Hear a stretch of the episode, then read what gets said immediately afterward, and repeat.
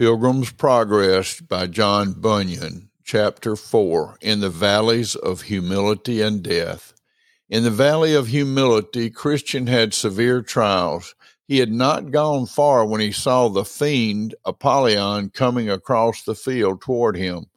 The sight of him filled Christian with fear, and he began to wonder what he should do. Should he go back in haste or stand his ground, going calmly on his way as if he had no fears? Then it occurred to him that he had no armor for his back, and to turn his back to the enemy would give him the opportunity to pierce his back with darts. He decided to hold his ground and keep straight on his way that would demonstrate his faith, uphold his principles, and be safer for his person than turning and running away. Soon Apollyon came near. He was a hideous monster to behold. He was covered with scales like a fish, of which he was very proud.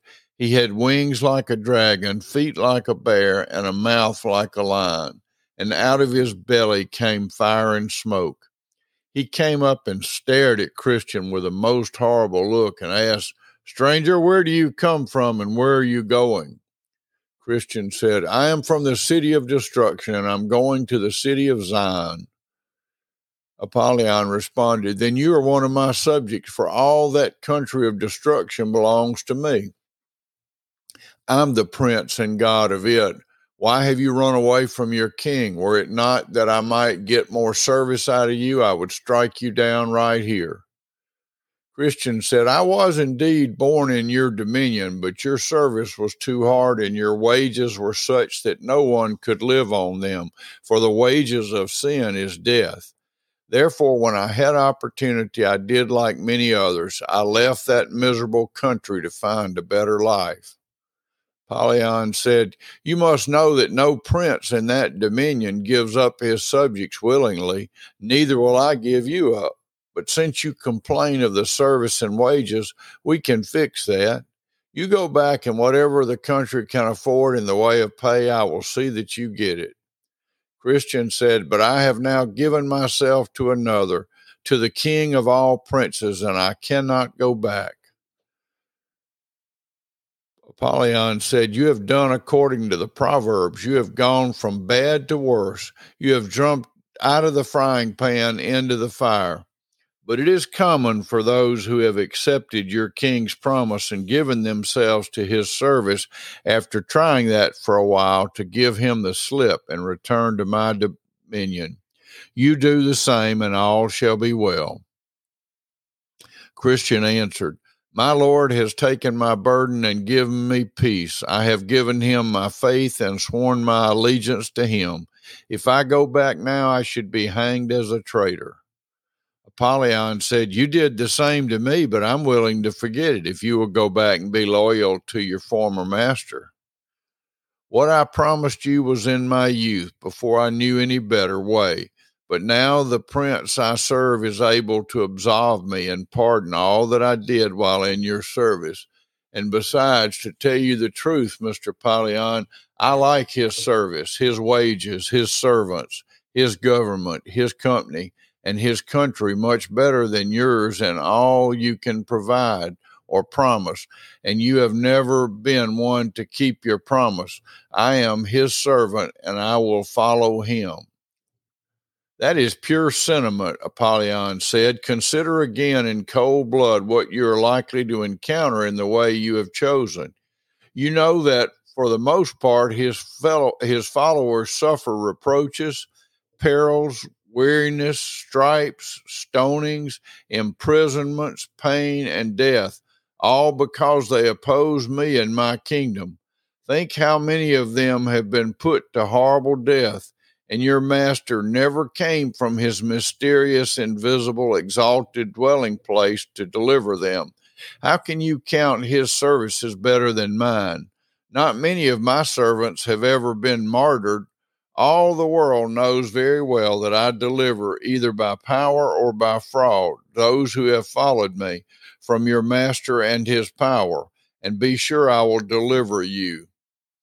Christian said, when he when he for a time does not deliver his servants from trouble it is for their good It strengthens their faith and their love for the right and affords an opportunity for them to show the sincerity of their love and add to their rewards. And as for the death you speak of, it is only temporary. He delivers his servants out of death and gives them a perfect life beyond. His servants do not expect immediate deliverance from the petty dangers and discomforts of this present perishing world, but are willing to wait on the Lord, knowing full well that they shall be more than well rewarded for all their sufferings when he comes in his glory with all his holy angels. Apollyon said, But you have already been unfaithful to him. Wherein have I been unfaithful to him? Christian responded. You stumbled and fell into the slough of despond. You turned aside on out of the way to go to legality's house for help at the advice of one worldly wise man. You slept and lost your book on the way. You were ready to turn back at the sight of the chain lines. And when you talk of what you have seen and heard in the way and all your Lord has done for you, it is with a certain inward desire for vain glory Christian said, All this is true and much more which you have left out, but the prince I serve is merciful, ready to forgive. Apollyon breaking into a terrific rage. I am an enemy to this prince. I hate his laws, his person, and his people. I have come for the purpose of arresting you. Christian said, Be careful, Apollyon, what you do. I am in the king's highway, the way of holiness, and I am in his service. Therefore, take heed that you do not overstep your bounds. Then Apollyon sprang across the highway in front of Christian and said, I am without fear in this matter. Prepare yourself to die, for I swear by all the infernal powers that you shall go no further. I will take your soul right here. Then he hurled a flaming dart at Christian's heart, but Christian held out his shield and blocked it. Christian do, drew his sword and braced himself for battle. Apollyon came at him in fury, throwing darts as thick as hail. Some struck above and some below Christian's shield, wonder, wounding him painfully in spite of all he could do to defend himself. Then he fell back a little. Seeing this, Apollyon came on with all his force. Here Christian remembered his effectual prayer and took courage. They fought up and down the highway for over half an hour, and Christian's strength was almost spent from loss of blood and sheer exhaustion. Apollyon perceived that Christian was gradually growing weaker. Taking advantage of this, he took hold of Christian and threw him to the ground. The Christian sword flew out of his hands.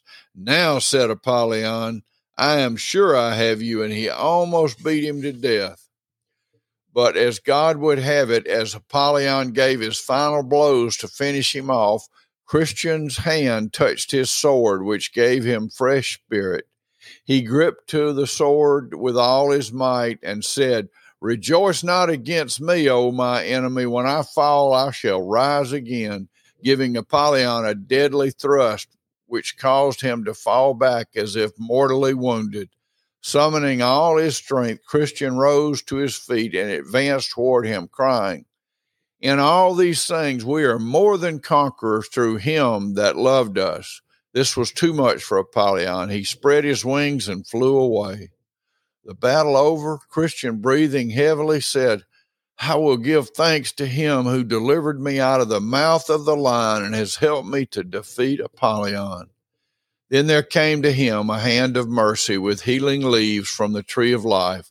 Christian took the leaves and applied them to his wounds, which were soon healed.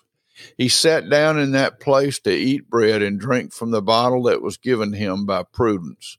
Now, being refreshed, he resumed his journey with his sword in his hand, saying, I do not know but that some other enemy may attack me.